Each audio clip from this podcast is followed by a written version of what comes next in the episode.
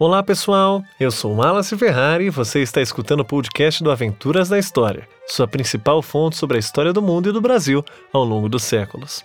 No episódio de hoje, vamos falar sobre algumas teorias conspiratórias bem bizarras envolvendo a família real britânica. Bora lá?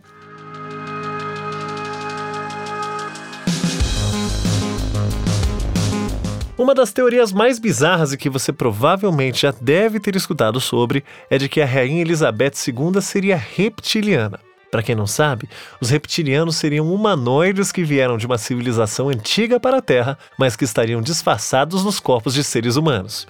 Então, meio que eles se infiltraram na sociedade, geralmente em posições importantes e influentes, para que possam nos controlar. E uma das pessoas que acreditam nessa teoria é o conspiracionista David Icke, que afirma que a monarquia inglesa foi uma das principais atuantes na política mundial por meio de um reptiliano infiltrado. E ele não para por aí não, viu? David ainda garante que é um costume dos humanoides o casamento entre membros da própria família para garantia de poder entre a própria família de maneira perpétua.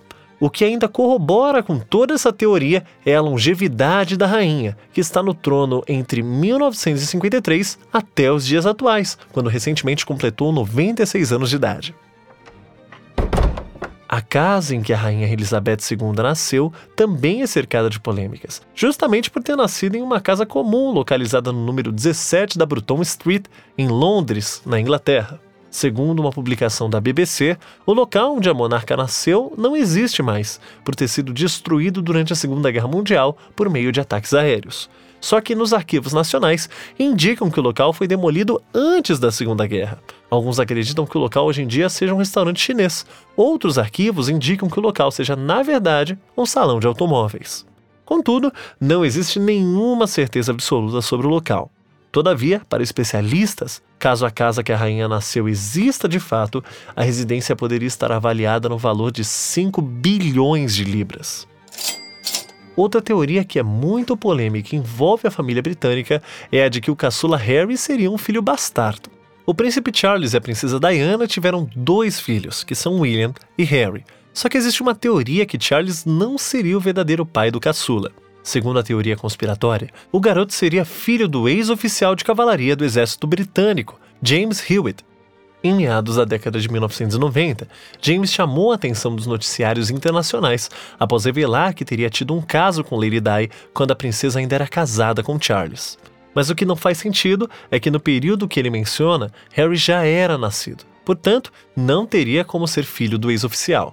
Para tirar qualquer dúvida, um exame de DNA foi feito na época e comprovou que Charles é realmente o pai biológico de Harry. Mesmo assim, os rumores persistem até os dias atuais, principalmente pela semelhança entre James e Harry. Mas as teorias vão ficando cada vez mais pesadas. Uma das principais seria de que a morte da princesa Diana teria sido encomendada. Isso mesmo, conforme conspirólogos, Lady Di teria sido assassinada e os supostos motivos seriam os mais diversos. O acidente que envolveu Diana, o seu então namorado Dodi Al-Fayed e o motorista do Mercedes-Benz W140 Henry Poe ainda hoje é alvo de muitas teorias e questionamentos. A nota oficial indica que o veículo fugia de paparazzis em Paris quando tragicamente acabou se envolvendo em um terrível acidente que levou à morte de todos os passageiros do veículo. Só que existe uma teoria não oficial que alega que a morte foi encomendada pela família real britânica. Até uma possível gravidez de Lady Di acaba sendo relatada nessa suposição. Conspiracionistas afirmam que um flash que consistia em cegar as pessoas foi usado no motorista Harry Poe, que dirigia o carro com Diane e o namorado. Então, dessa forma, o flash e luz fez com que ele perdesse o controle da direção e acontecesse o acidente. Na época, o marido de Elizabeth II, o falecido príncipe Philip, chegou a ser acusado pelo pai do namorado de Diana de ter sido mandante do assassinato, já que supostamente a família real britânica estaria descontente com o namoro da princesa com um muçulmano. Isso ainda teria se agravado pela suposta gravidez de Diana, que geraria um irmão muçulmano a William e Harry. E o assunto ainda teve mais desdobramentos, porque o processo de embalsamento do corpo de Lady Di foi muito rápido, o que gerou desconfiança do procedimento ter sido feito para esconder a gravidez da princesa. Mas as autoridades argumentaram que o dia estava quente, então por isso a necessidade do embalsamento ser feito de uma forma mais rápida.